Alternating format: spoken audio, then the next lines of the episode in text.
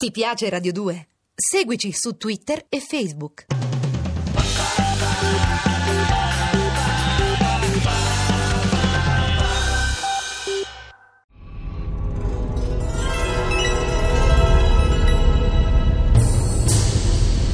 Blade Runner, cacciatore di androidi.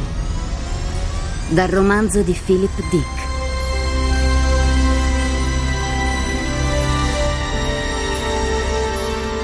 Di Armando Traverso.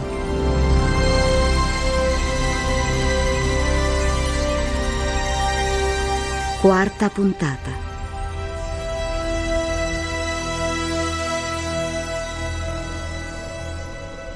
Benvenuta da Rosen, la più grande ditta costruttrice di androidi. Buongiorno, sono Rachel, Rachel Rosen.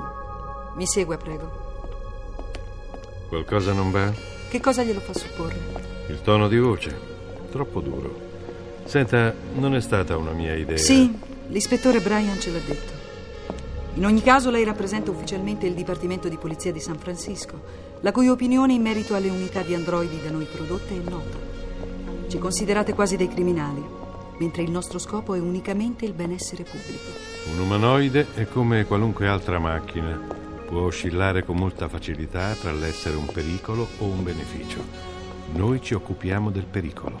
E di conseguenza, se il pericolo esiste, voi intervenite per... eh, com'è che dite? Ah sì, ritirarlo. Se è necessario. Per lei un androide non è nient'altro che qualcosa di inerte, niente più di una macchina con elementi organici. Non è così, agente eh, Rick Deckard? Senta, cerchiamo di non perdere tempo. Avete selezionato il gruppo per il test? Naturalmente. Si accomodi. Ma quella è... Una civetta. Le civette non esistono più, sono tutte morte. È artificiale, ovviamente. No, viene dal Canada. È rimasta un po' di foresta da quelle parti. Almeno quanto basta a queste piccole bestie per sopravvivere. Avevo letto sul catalogo che erano tutte estinte.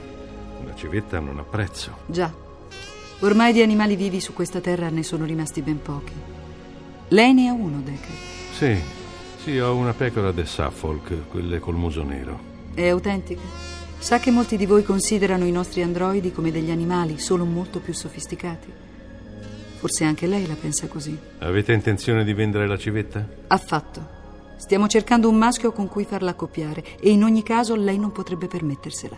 Per quale ragione ce l'ha così tanto con me, Rachel? Beh, non mi sembra così difficile da capire. Lei, un semplice dipendente della polizia di San Francisco, un cacciatore di taglie, viene qui e con il suo apparecchietto per i test può pregiudicare l'avvenire di una delle più importanti imprese del mondo.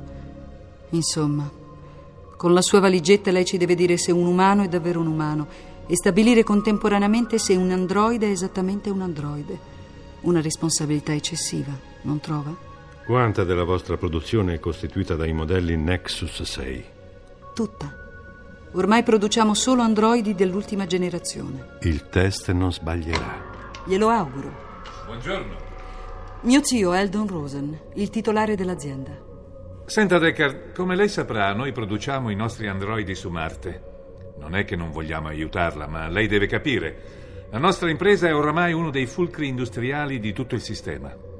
La produzione di androidi è indissolubilmente legata ai programmi di colonizzazione extramondo del governo. Se una delle due parti dovesse venire a mancare, inevitabilmente farebbe cadere anche l'altra. Capisco perfettamente. Anche per noi è importante sapere se il test Von Kampf è ancora utile. Se vuole possiamo iniziare, signor Rosen. Potete far entrare il primo candidato al test. Cosa misurano quegli apparecchi? Il disco misura la dilatazione dei capillari nel viso, quello che comunemente si definisce arrossire per la vergogna o, se preferisce più semplicemente, l'imbarazzo. Misura le emozioni? Più o meno. L'apparecchio rivela la reazione a uno stimolo che non si può controllare emotivamente, cosa che invece si può fare con il respiro o il battito cardiaco. E quella specie di torcia? Che cos'è? Questo registra la fluttuazione di tensione dei muscoli oculari. Di solito si può rilevare un piccolissimo movimento della pupilla, una contrazione impercettibile, ma sufficiente per stabilire se il soggetto sta realmente provando un'emozione. Tutto questo che lei ha descritto, arrossire, vergognarsi, la pupilla che si dilata o si restringe impercettibilmente, negli androidi non avviene. Sono reazioni che non hanno, giusto? Esatto. O perlomeno non sono innescate dalle domande di cui è composto il test, anche se da un punto di vista squisitamente biologico. Mi sottoponga al test. Perché? È una delle candidate. L'abbiamo scelta come primo soggetto. Potrebbe anche essere un androide, per quel che ne sappiamo. Noi speriamo che sia lei a stabilirlo con esattezza.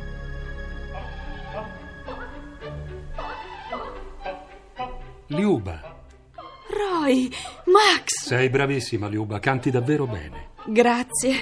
Roy, perché siete qui? Siamo in pericolo, Liuba. Max è stato scoperto e ha dovuto uccidere un poliziotto. Ho dovuto farlo, non avevo altra scelta. Lo so. Lo hanno sostituito. Ne abbiamo un altro alle costole. Si chiama Rick Deckard. Che intenzioni hai? Lo incontrerò. Fingerò di essere della polizia e lo ucciderò. È molto rischioso, Max. Forse sarebbe meglio nascondersi per un po'. No, Roy! Siamo scappati da Marte per vivere come avremmo voluto. Non mi voglio nascondere. Tra poco la polizia ci sarà addosso. Non mi importa, li affronteremo. Non è detto che riescano a prenderci. Come desideri, ma se vuoi sembra che Pris abbia trovato un posto sicuro. Sì, in un palazzo disabitato dove vive solo un umano minorato. No, grazie, Roy, non fa per me. Non voglio vivere con un cervello di gallina. Il tempo che mi resta voglio viverlo come ho sempre desiderato. E questo per il momento è tutto amici e non dimenticate, ehi, ehi, ehi, ehi, fra poco Buster vi farà un annuncio della sciarpa di stucco. Non perdetevelo, l'ultima occasione prima di diventare per sempre un cervello di gallina. Che cosa significa un cervello di gallina, Isidor? Oh, beh, è uno che non ha tutte le rotelle a posto. È a causa della polvere. Sai, da quando è arrivata, prima sono morti tutti gli animali e poi ha, ha incominciato ad avere effetto sugli uomini. Molti diventano sterili, altri hanno perso le funzioni intellettive. E tu, Isidor? Tu sei un cervello di gallina? Beh, Pris, io. io- Forse qualcuno dice di sì, ma io non ci credo. Ecco, io non credo proprio.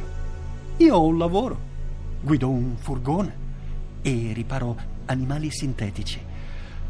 Ma Ma? all'ultimo esame non ho raggiunto il livello minimo delle facoltà mentali. Sono. sono stato definito uno speciale. La polvere mi ha. Da quanto tempo sei qui, Isidor? Non lo so più. Ma so- sono contento che tu sia arrivata. Adesso non sono più solo. Sai, io. io non, non sopporto il silenzio. È. è dappertutto qui intorno. È. è come se fosse vivo. Abitare in questo palazzo da solo, così grande e in rovina, è t- terribile. Ma adesso, adesso ci, ci sei tu, Pris. E tu, tu, da dove vieni? Da dove vengo io non ha importanza, Isidor. Nessuna importanza. Per favore, deve rimanere immobile. Il fascio di luce bianca deve colpire l'occhio. Adesso le descriverò un certo numero di situazioni e lei dovrà reagire nel modo più veloce possibile. D'accordo? Immagino che le mie risposte verbali non contino assolutamente nulla. Quello che le interessa sono le reazioni della mia pupilla e dei vasi capillari. Giusto? È così. Bene. Posso fumare? Non pregiudica il test. Procediamo. Per il suo compleanno le regalano un portafogli di cuoio. Non l'accetterei e denuncerei alla polizia chi me l'ha dato. Suo figlio le mostra una collezione di farfalle e anche il barattolo che usa per ucciderle. Lo porterei dal dottore. Sta guardando la tv e all'improvviso si accorge che una vespa le si è posata su un polso. L'ammazzerei subito. Su una rivista trova un fotocolor di una ragazza nuda. Questo è un esame per scoprire se sono un androide o se sono una lesbica, signor Deckard. A suo marito la ragazza piace. è sdraiata a pancia sotto su una grande, bellissima pelle d'orso. Di sicuro non gliela lascerei guardare. Bene. Sta leggendo un vecchio romanzo. Parla di una storia d'altri tempi, prima della guerra. Uno dei personaggi ordina un'aragosta. Lo chef prende il crostaceo e lo immerge in una pentola d'acqua bollente. Una ragosta viva. È orribile. L'esame è finito. Ebbene, Deckard, qual è il risultato del test? Parli pure liberamente. Rachel, sua nipote, è un androide. Questa è la conclusione del test. Ho ragione, vero, signor Eldon? No, Deckard.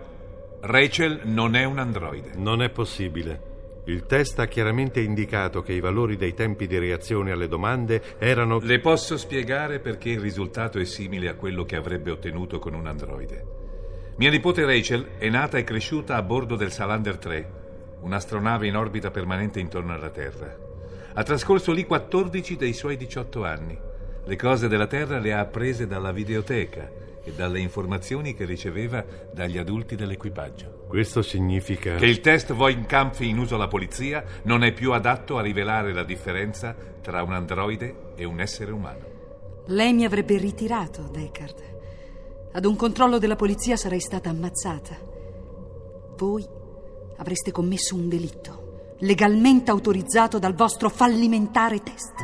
One more kiss, Blade Runner, cacciatore di androidi, con Michele Gammino, Sandro Iovino, Mino Caprio, Emanuela Rossi, Renato Cortesi, Chiara Colizzi, Marco Mete, Emanuela D'Amico, Francesco Meoni, Nadia Ferrero. A cura di Emma Caggiano, consulente musicale Marco Pons de Leon, regia di Armando Traverso, posta elettronica sceneggiato chiocciolarai.it.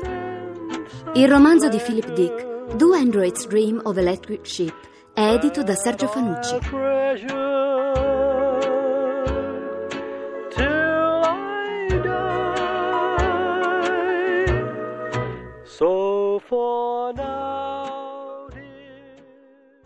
Ti piace Radio 2? Seguici su Twitter e Facebook.